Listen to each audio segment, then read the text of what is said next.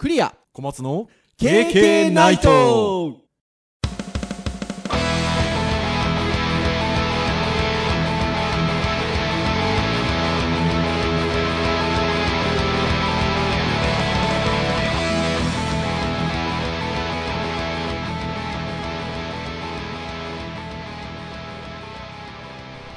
はい、ということで、KK ナイト228回目のね、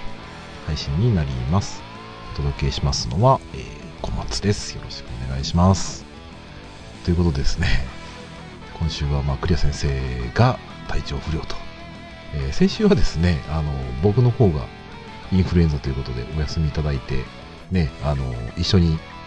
やりましょうよみたいな話で終わったかと思ったんですが、えーなんと今週は、まあ、ちょっとね、クリア先生が体調不良ということで、一人喋りできませんかと いうところでさせていただこうかなと思います。ね、ちょっとクリア先生の、えーファンの方にはちょっと申し訳ないんですが、えーちょっと今週は先生お休みということで、私の方で喋らせてもらいます。いやー、久しぶりですね。なんかメインで喋るのも何年ぶりですかね。あの、前も、クリア先生がね、体調不良で、えーインフルエンザで、その時はね、僕は一人で喋ったわけなんですけど、先週はね、先生、一人で結構長く喋られてましたからね、まあ、あんなに喋れるかどうかちょっと不安ではありますが、えー頑張っていきたいと思います。ちょっとね、いつもと違う放送になるかと思いますが、まあ、ちょっと聞いてやろうかなと、えー思う方はですね、ちょっとね、えーお付き合いいただければと思います。ということでですね、まあ、何をね、喋るかっていうところは、まあ、非常に悩ましくてですね、まあ、一人で何喋ろうかなと。まあでもない、こうでもないと、まあ1時間ぐらいこうずーっと考えてたんですけど、まあちょっとね、のことなんか語るのもなんだし、今日先週のね、クリア先生みたいにこうちょっと何かテーマでこう記事集めて喋るっていうのもですね、なかなかメリハリ効いた喋りちょっと僕自信ないなーっていうのもあって、今週はですね、ちょっとですね、僕がですね、今まで行ってきた、ちょっとコミュニケーションの種類についてですね、ちょっとね、話をさせてもらおうかなと思って、えーちょっとですね、えっ、と、昔掘り返しながら、まあ、最近思うこともですね、含めて、ちょっとね、お話をしていきたいなと思います。はい。えー、まあちょっとコミュニケーションとね、一言で言っても、まあいろいろあるわけなんですけど、そうですね、最初にちょっと僕が、まあいろいろ比較する意味でもですね、まあ、まず僕が学生時代のコミュニケーションって昔どうだったかなっていうのをちょっとこう思い返してみましたと。ね、今、もう携帯電話、それからね、ネットが当たり前ではありますけど、学生時代だとギリね、あの、携帯もインターネットもない時代ですよ。ね、それ当然だった人もいれば、ね、今はありえないぐらいの、ね、方もたくさんいるわけですよね。で、僕は学生時代どうだったかなと思うと、やっぱり基本的には何か約束事なんかね、集まってどっか行くとかになると、まあ事前約束ですよ、基本は。そう。だから、それを失敗すると、ね、会えなかったりとか、まあ、あの、駅のね、掲示板があってそこに書き込んだりとかいう話とかがね、あるわけですよ。まあ今そんなないですけどね、そんな文化はね。で、えーもしくはですね、まあ、電話をするもしくはその電話に留守電を入れて何とかするとかね、割とこう、コミュニケーション、今考えたら、まあ、ないからしょうがないっていうね、感じですよね。だから、まあ、ある意味ですね、あの、何かしらのね、コミュニティに属していないとですね、まあ、人とこう、情報がなかなか取りづらかったりとか、まあ、そういうことがやっぱり非常に多かったなって感じがします。まあ、逆にね、だから今はそういう意味だと、ね、もちろんそういうね、サークルとか、あの、そういうコミュニティが当然あるとは思うんですけど、昔はそういう意味だと、そういったものがないと、もう、まあ、不便で不便でしょうがないわけですよ。情報を得ようにもですね、あの自分から取りに行くってなかなか難しいので、まあ、元々そういうふうなね、上下関係とか、まあ、横のつながりとかがあるようなところだと、まあ、非常にあの情報を得られるわけですよね。うん、で、今だと多分ネットでいろいろ調べられたりとか、まあ、間接的にね、まあ、あのツール使ってこう、コミュニケーション取れるわけですから、まあまあ、いい時代になったなというところもあり、まあ、ある意味、コミュニティに属さなくてもなんとかなっちゃう時代だなというふうに感じるわけです。はい。で、まあ、社会人になってですね、まあ、仕事をするわけなんですけど、まあ、もちろん対面が基本ですよ。で、あとはまあ、電話ですよね、やっぱね、基本は。えー、やっぱどうしてもその遠隔の方とね、連絡する場合は当然電話するわけなんですけど、で、電話についてね、今はちょっとこう、今でもちろんあるわけですよね、電話ね。ただ、ちょっとね、やっぱね、苦手意識がね、出ましたよね。電話に関してはね。どうです？皆さん、電話とか得意です？特にね、僕今、年齢がね、上の人？例えばうちの、なんですかね、父の世代とか、まあ、うちもあのマンションとかでですね、あの修繕委員会とかコミュニティに属しているので、まあ、おじさま世代、だいたい60、70の方とですね、コミュニティ取るんですけど、まあそうするとですね、やっぱりね、ネットよりかはね、電話が圧倒的に多いわけですよ。で、やっぱそれで慣れてらっしゃるわけですよね。で、逆に、ね、若い人とか、大学生とかね、もう僕だと、会社の部下とかね、やっぱ話をしてると、やっぱどうしてもこう、電話の苦手意識をやっぱすごく感じるわけですよ。で、これ多分ね、慣れもあるし、コミュニケーションが取りづらいんだろうなっていうところはやっぱり自分自身をね、見て思うわけですよ。で、電話ってなんでそうなんだろうかなって思うと、やっぱね、見えない情報で声でやり取りするわけですよ。だから、まあ、慣れてる人だったら全然構わないんですけど、初めて電話する人とかって、まあね、こう、テンパらないようにね、準備するわけですよね。だああ、まず最初に何喋ろうか。挨拶をして、要件伝えて、で、パターンが複数存在する場合は、A パターンだとこうしよう、B パターンだとこうしようとかね。まあ、そんな風にですね、電話かける前にね、非常に準備をね、するようなことをね、考えてた気がします。まあなんでね、今逆に電話、ほとんどしなくなりましたね。うちの妻ともやっぱ電話して、やっぱなんだかんだうちの父とかのね、世代の人と連絡するときはね、電話だったりしますけどね。まああとは仕事でもちろん、あの、クライアントさんとね、直接話した方が情報量がやっぱり早かったりはするので、あの、そういったところはもちろんありますね。はい。で、社会人になって、まあしばらくはまあそういう電話対面っていうところなんですけど、まあ、途中からやっぱりメールっていう文化が入ってくるわけですよ。まあ、最初はね、スマートフォンなんかでもね、ほんとショートメッセージとか本当にカタカナしかなくて、あの、受け答えする量もそんなに多くはなかったわけなんですけど、何がね、やっぱね、メールのコミュニケーションいいかっていうとね、時間差のコミュニケーションなんですよね。相手を拘束しないというか、自分のその必要な時に必要な送れると。あとは、ある意味エビデンス、まあ、証拠ですよね。お仕事する上で、いつ誰が何時みたいな感じですよ。で、メールの応援通り手紙ですよね。割と、こう、メールっていうコミュニケーションにですね、思うことで言うと、まあ昔、もうなんだろうな、90年代後半とか2000年代前半っていうと、まあ仕事に関してはほぼメールがやっぱ多かったですね。でメールでやり取りして細かい打ち合わせはまあ電話でするような感じでしたね。なんか電話のコミュニケーション、なんか電話のね、かけ放題的な人に仕事の人の名前書いたりとかしましたからね。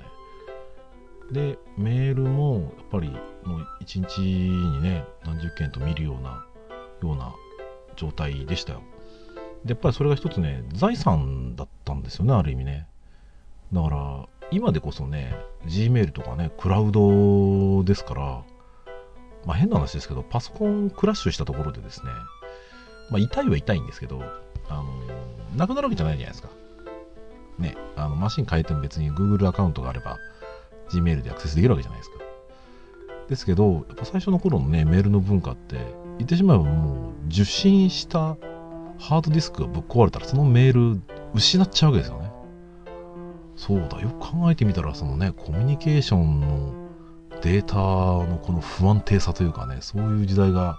あったわけですよ。だから、バックアップもしょっちゅう取んなきゃいけないし、まあデータサイズもね、大きいしね。まあ、そういうメールっていうコミュニケーションに関しては今でももちろん現役ではあるものの、だいぶね、なんか下がりましたね、昔に比べるとね。あの今でもちろんお仕事で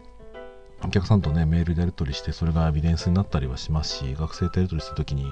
メールっていうのは今でも使うわけなんですけど、やっぱり一時期メインで一番使ってるコミュニケーションの時に比べるとぐっと下がりましたね。で、それはやっぱり一つは形式だと思うんですよ。いわゆるそのね、お手紙の一種で、えっ、ー、と、誤送信だったりとかね、えー、あとは複数の人に当てて書くメールだったりとかっていう時に、まあ、間違って伝っちゃったりするけどね。だから、私は誰です。何さんに対して書いてます。こういう要件です。ね、そういうふうなこう形式であったりとか、相手に誤解を与えないようなコミュニケーションをしなきゃいけないです。ところが今そういう意味だと、えーと、ショートメッセージ、まあ、いわゆるチャットツールですよね。そういうコミュニケーションがもう当たり前っちゃ当たり前なので、で、それだともう繋がってる人だから、お膳立ていらないわけですよ。で、ね、時間差のコミュニケーションとしても非常に早いし、えーすぐに気がつけるし、まあ、ある意味こう、僕の言い方で言うと前置きがいらないんですよね。前置き前置きはいい。もうあなたは誰か分かってると。だからいきなり要件を言います。だから非常にコミュニケーションとしてはスピーディーに行えるし、まあ、ある意味時間差でも行えるし、まあ、即時性っていうところがあって。で、今若い人だと、ね、多分最初に行う友人同士のコミュニケーションだったりするところで言うと、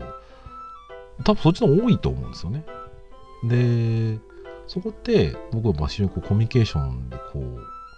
感じるところがあるわけですよ。要するに電話がね、得意だった、電話のこのコミュニケーションが多かった時代、ね、ショートメッセージ、こういったね、そのグループチャットとかね、そういったものが当たり前の時代。まあ、僕のね、まあ僕という今僕40、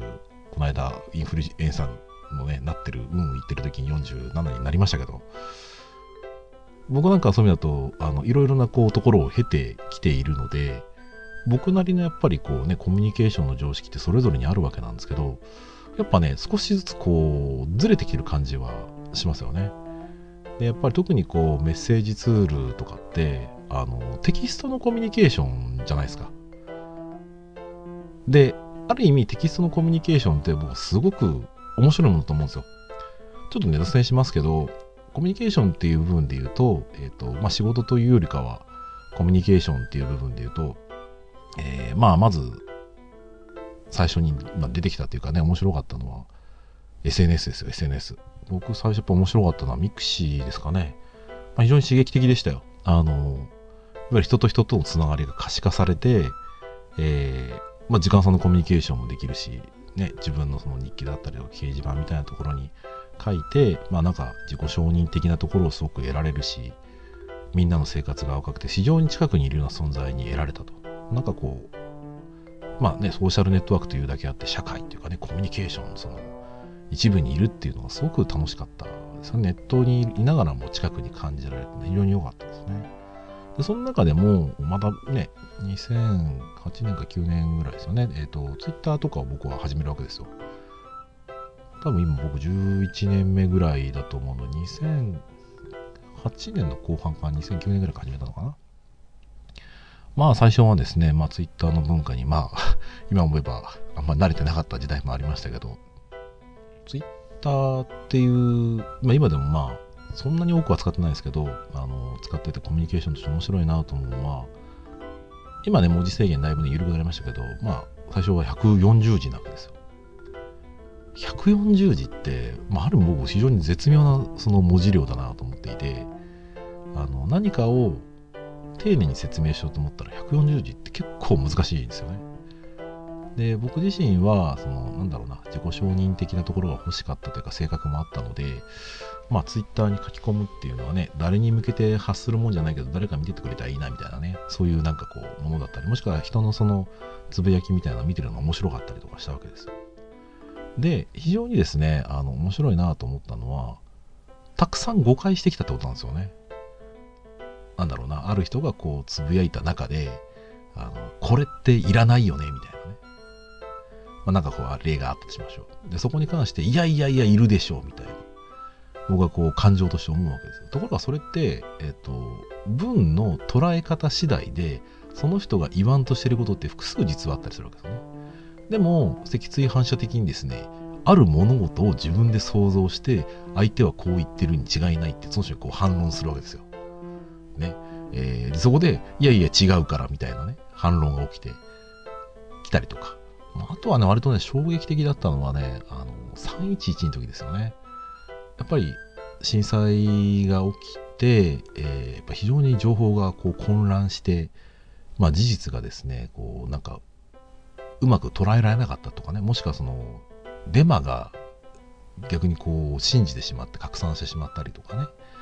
まあ、非常にこう真実って何だろうなとか情報のその質の取り方って何だろうなって非常に考えさせられた、まあ、事件ではあったんですけど、まあ、ツイッターっていうこのコミュニケーションに関してやっぱ非常にこう僕は面白いっていうのはそういうなんだろうなテキストっていう少ない情報だからこそ想像力であったりとか、まあ、複数の、ね、解釈ができるっていうのはね非常に面白いツールだなともしくはコミュニケーションツールだなと思うわけですよ。非常に言葉遊びだったりとかそのいろんななんだろう解釈も含めての共感であったりとかですね。あのいろんな人のこうなんだろうな情報の取得というか、まあ、発信とかをね見る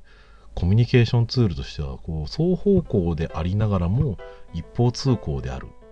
なおかつそういう文章的な解釈がいろいろできるっていうね。ネット上のコミュニケーションツールとして僕はねツイッターっていうのはね今でも面白いなっていうふうに思うわけですよ。まあちょっとやっぱりね、まあ、Facebook は Facebook で面白いんですけどやっぱりこうなかなかここもね若い人がだんだんだんだん参入しなくなってくるような雰囲気もちょっと感じたりはするのでなかなかね属する年代だったりそのコミュニケーションをとってる方法だったりとかね感じるところでやっぱり居づらいというかねあのやりづらいところはきっとあるんだろうなと思う。けどその辺はやっぱり世代なりのねあの感触だと思うんですけどね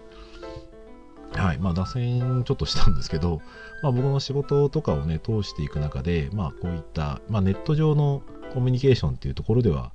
まあその SNS、Twitter ところがあるわけですよね。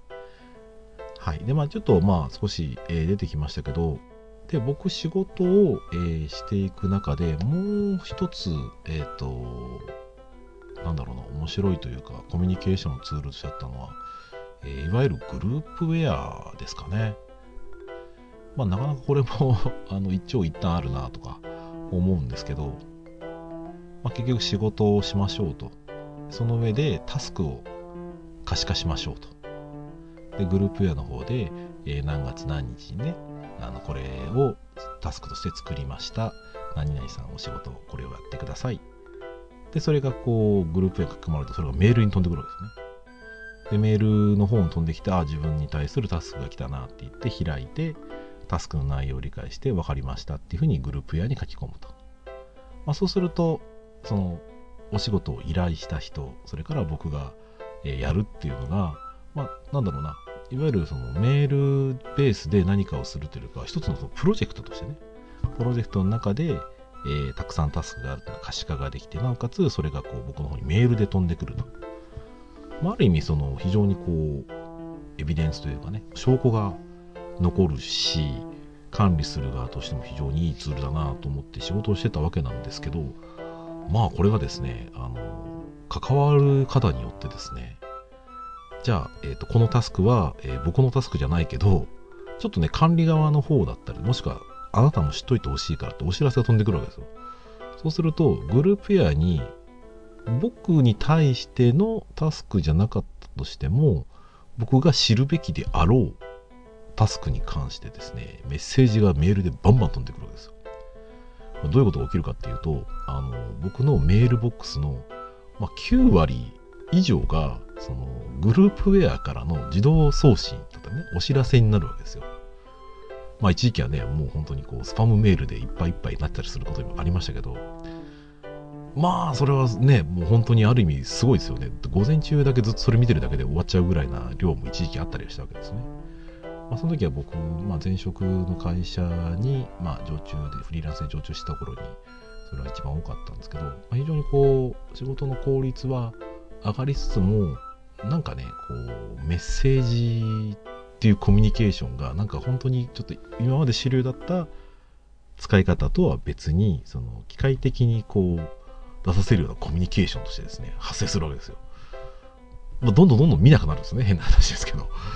だからまあ後で振り返ってあの時どういうふうなことをやり取りしたかっていうのかが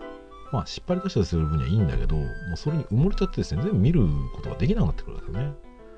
まあ、本末転倒なわけですよ。なんだかんだでそういう意味だとね。はい。まあ、なんかそういう仕事する上でのコミュニケーションツールとして、グループウェアならにそこにメッセージ。まあ、だから、今でももちろん使ってるわけなんですけど、そういったものも、ね、タスク管理ツールみたいな。タスク管理ツールと メールとチャットツールですよね。で、それを今使ってコミュニケーションしようとかしてるわけなんですけど、皆さんどうです？チャットツール何使ってます？結構何でも合わせようとしちゃうところもあって、チャットツールで言うとめちゃくちゃな数使ってるわけですよ。まあ今ね、実際今会社で使ってるもので言っても、 Chatwork はちょっともう結局なんか流れでやめちゃいましたけど、えっ、ー、と、 Slack 使ってるでしょ？それからお仕事チーム使ってるでしょ？えっ、ー、と、それから Hangouts Chat 使ってるでしょ？で、大学の方だと、大学の方も一応 Slack。えっ、ー、と、1年前のゼミ生たちだと、とゲーム用の Discord か。とか、まあ、僕はツール入ってますよ。今あんま使ってませんけど。で、えっ、ー、と、家だったりとか、まあちょっと、えー、別のつな、まあ知り合いとかのつながりで言うと、LINE とか、あとは、なんか、あるコミュニティによっては LINEWorks とか使ってたりとかですね。あと、クリア先生とね、実はメッセージやるの一番多いのは、えー、Facebook のメッセンジャー。えー、それからあるゼミ生 OB なんかと連絡するときは、必ず Twitter が一番早いみたいなね。だからもう、あの、僕の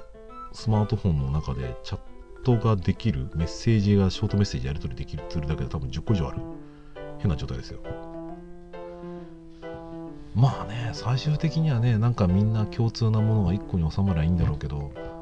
まあなんかね、それもあんのかなと思ったら、それもなんかないし、それを集約するようなね、なんかサービスができんのかなと思ったら、まあそういう感じでもね、ないですよね。まあなんで一応その人によってだったり仕事によって使い分けをしていますが、まあでも本質的にはね、本当に即時性のあるやり取り、えー、実際にエビデンスに残すような、ちゃんと仕事として残すようなものに関してやっぱり今でもメール使ったりはしますけどね。うん、なんかでもこれ 今後どうなっていくんですよね、このコミュニケーションツールに関しては。なんかあんま収束する感じもないし、複数のね、あのチャットツールを一つのチャットツールにまとめるような、まあ、そんなツールも出てきそうな感じで、結局は使われてない感じですからね。どうなっちゃうんでしょうね。でまあ、これはこれでまあ今便利は便利だし、さっき言ったような時間差のコミュニケーション即時性、まあ、ちょっとネガティブなところで言うと、チャットツールだと流れていっちゃうので、後で探すの結構大変だったりとかね。 Slack なんかだと、フリー版だと1万文字、1万件までじゃなきゃいけないんでしたっけ？まあ、なんで、ね、仕事だと当然、有料版とか使わないと困ったりはするんでしょうけどね。はい。で、あとコミュニケーションツール、えー、他の話で言うと、ビデオチャットですよ、ビデオチャット。えー、うちの会社だと、あの、ポリコムって言ってね、なんか、あのネット回線で映像をつなげる専用機器使ってやって、結構音声とかもね、聞きやすいとか使ってますけど、まあ、あとは Hangouts Chat みたいなのを使ってます。で、クリア先生とですね、このポッドキャストとか撮るときは、えっ、ー、と、 Zoom っていうのをね、使ってます。 Zoom にやっぱりにしてから非常にこう、低回線であっても高品質で、あの映像もね、結構出やすい、なんだろうな、非常にこう、軽い、軽いというかね。で、何がいいかっていうと、やっぱ情報量が多いなって感じはしますね。電話もそうなんですけど、あの、ポッドキャストね、このビデオチャットをね、使ってね、やり始めてからね、思うようになったのってね、あ、案外、その、人とコミュニケーションを取ってる時に、口の動きって見てんだなっていうのを、ね、結構実感しました。まあ、今でこそね、あんまりこう、それなくてもなんとかなっちゃう間柄になっちゃいましたけど、クリア先生とは。やっぱね、最初やり始めの頃はね、会話の切れ目、特にポッドキャストの場合だと、こう、会話の切れ目とか、あの被らないようにしようとかね、思うと、その相手の口元結構見るんですよ。で、そのタイミングを見て、よし、じゃあ今だったらいけそうかなとか、まあ、雰囲気的に今は感じ取れるところありますけど、そう、そういうのはね、あの、電話と違って、やっぱ情報量多いんだなっていうのをね、感じることはありました。で、えっ、と、僕そのね、大阪の支社の方とコミュニケーションを取るときに、まあそういったビデオチャットを普段使ってたわけなんですけど、先日ね、えっと、先去年のね、11月末ぐらいかな、えっと、ちょっと大阪に行く用事があって、大阪に行ってきたんですよ。で普段そのビデオチャットというかねそれでこうコミュニケーション取ってる人と直接会ってお話をさせてもらったわけですね。初めて会ったわけですでも普段はあのビデオ越し見てる人はその人いるわけですよ。で実際に会ってみるとやっぱね受ける印象がね変わった人と、まあ、変わんない人はいたんですけど あの変わった人が結構いてですね。面白かったです。でやっぱね直接やっぱりこう映像で見てるはずなんだけどやっぱ生で会うのってねやっぱ情報量多いんだなっていうのをねその時すごく感じることができました。ねもうさっき最初の話した時の僕学生時代のコミュニケーションで言えばもう会うのが当たり前の話から今だと会ってみたら情報量多かったです。なんかすごい時代ですよね。そういう意味だとね。はい。でやっぱちょっとね話す直接会って話すっていうのいいなと思うのは特にねメール時代とのコミュニケーションの違いなんかで感じるのってあのメールの時はね長くなっちゃうんですねどうしても。なんでかっていうとあの何回もやり取りするのちょっと大変だなと思ったりすると、えー、例えばある質問。これって A ですか B ですか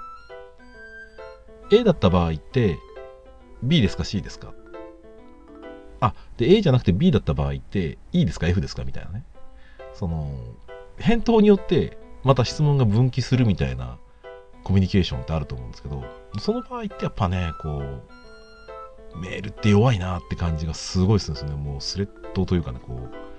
うめちゃめちゃ長くなっちゃいますよね。なんだけど、まあ、ショートメッセージでも結構やっぱ流れがちになっちゃうしまあ時間差とはいえ何回もやるとね難しい。まあでも僕もやりようだと思うんですけどね。慣れてる人同士は多分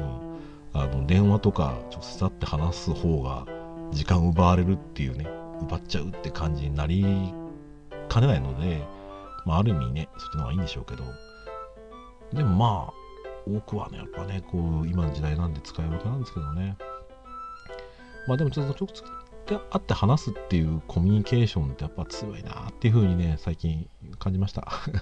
特にやっぱりこうテキストだとあの僕自身は何だろうね結構もうテキストのコミュニケーションって長くやってるのであこれはこうとも取れますよ。A, で A とも取れますし B とも取れますよ。どっちですか？っていうふうに落ち着いて話できるんですけどやっぱり人によっては特にねこう信頼しているもしくは信頼したい者同士の場合なんかだとやっぱちょっとこう複数の解釈がある中で一つしか瞬間見えなかったりするとまあ誤解しますよね。ねえなんでその辺若い人とねコミュニケーション取るときに気をつけなきゃなっていうふうにも思いますけどね。なかなか完璧にはいかないですね。難しいですね。はい。であとえっ、ー、とつい最近もう原点回帰と言ってもいいんじゃないだろうかと思うんですけどあのコミュニケーションとしてすげえなと思ったのはお手紙ですね。紙ですね。えー、まあちょっと会社の研修の一環でちょっとねお手紙書く研修だったりとかその人に直接感謝をね伝えるようなメッセージを書くようなことをねしばらくしてたんですけどやっぱこうねこういう時代だからこそっていうのもあるかもしれないんですけどこういう時代じゃなかった時もまあそうだったのかもしれないですけどやっぱね直筆でこう手間をかけて書いて相手にそのものとして渡すっていうのには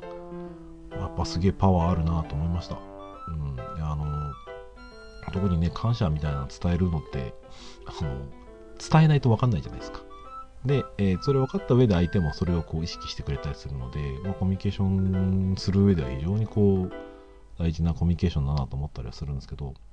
まあそんな中でもね、アナログの紙ってすげえなと、まあ改めてこう、つい最近お手紙とかやってると思いましたね。まあ、家族に対してもね、ほとんど手紙書いたことなかったですけど、あのー、ね、妻とかにね、手紙出してみたりとか、してみるとやっぱりちょっとこうなんだろうな、まあ、これ相手によってだいぶ違うんでしょうけどやっぱりちょっと普段と違う反応だったりとかやっぱりこう伝わり方してるんだなっていうのは感じましたね。はいというところでやっぱなかなか一人喋りは難しいですね。反応がねやっぱりこう普段2人だとねこう最近僕聞き手ばっかりですけど感じながらできるわけですよ。なんで僕は今こう、特にね、授業とかね、人って話してる時だと、すっげえわかるんですよ。あ、やべこの人今俺の話ちょっと退屈になってるとかねあのこの人今俺の話理解できてないとか特にね留学生とかとお話とか海外の人とお話する時なんかは特にその言葉通じないかもっていうのはすごくわかるようになってきたのでいいんですけどポッドキャストの一人喋りってあれっすね。本当にもう自分でこの話今どんだけこう聞ける内容なんだろうかっていうのがなかなか把握しづらいですね。はい。まあまあまあ自分の放送で自戒するのはあんま良くないですね。はい、えー、というところで今日の私の一人喋りですが以上にしたいと思います。はい、えー、KK ナイトは、えー毎週木曜日に、えー配信をしております。公式サイトですね。直接プレイありますのでそちらの方で聞いていただいた方が一番多いんじゃないですかね。はい、えーそちらと、あとは、そうですね、ポッドキャスト、アップルの方にも登録しておりますので、まあ、定期購入的なところ、iTunes とかね、もしくは、まあ、Android の端末とかでもね、あの僕なんかは、購読のあのアプリケーションとか入れて、入れてますけど、えーまあ、自動的に落ちるような感じになってますので、えー必要な時に、まあ、